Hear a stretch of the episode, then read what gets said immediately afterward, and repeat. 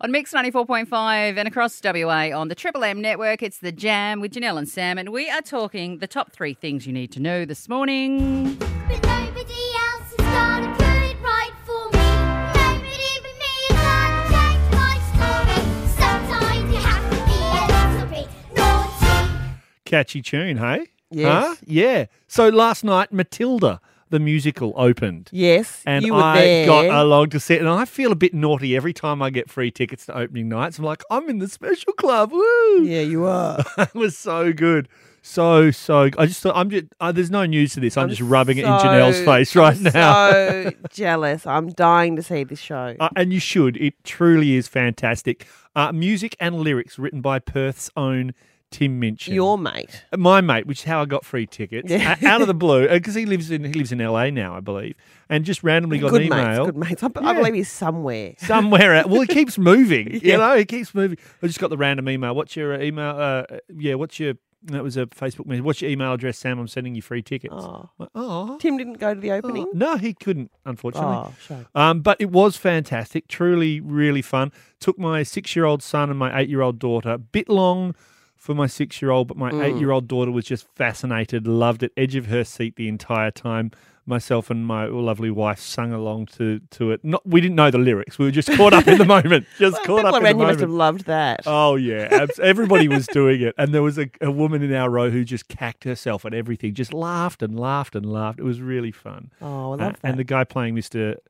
Mrs. Trunchbull was hilarious. Anyway, go and see it. Perth, Matilda is in town.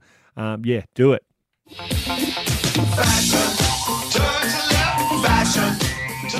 Now, in some startling fashion news in the paper this morning. Yay, fashion news. No, this is pretty startling.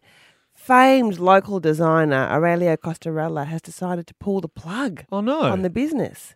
Yeah, now this is a Ah. huge, huge news for the industry in Perth and Australia. Yeah, so he's a nice. huge designer. He's done things for, you know, 30 years. He's done amazing things, but he's decided to reclaim his life, his health, and his identity by cutting the label. oh, what is he unwell? Is that he's what's unwell happened? apparently. Okay. He's really unwell and he's decided that he hasn't got the energy to continue doing that. He'll still make things occasionally apparently, but I he bet. cannot commit himself to Well, I don't know much about the world of fashion. I'll be completely honest, but I can imagine it's very stressful. Like I Oh. can imagine you've got to get a show up, you've got to deal with models constantly.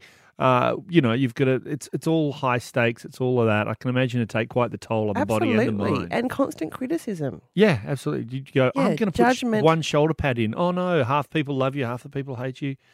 Yeah, horrible stuff. I love that your your your whole assessment of fashion is shoulder pads.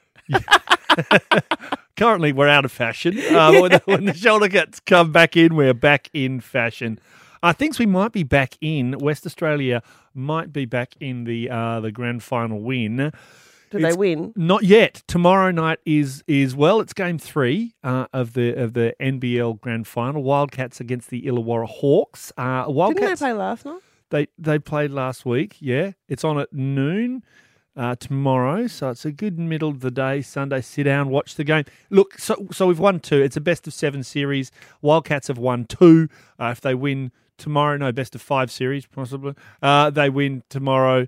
Uh, yeah, maths not great. Thanks, Josh. Uh, yeah, if they win tomorrow, they win the grand final.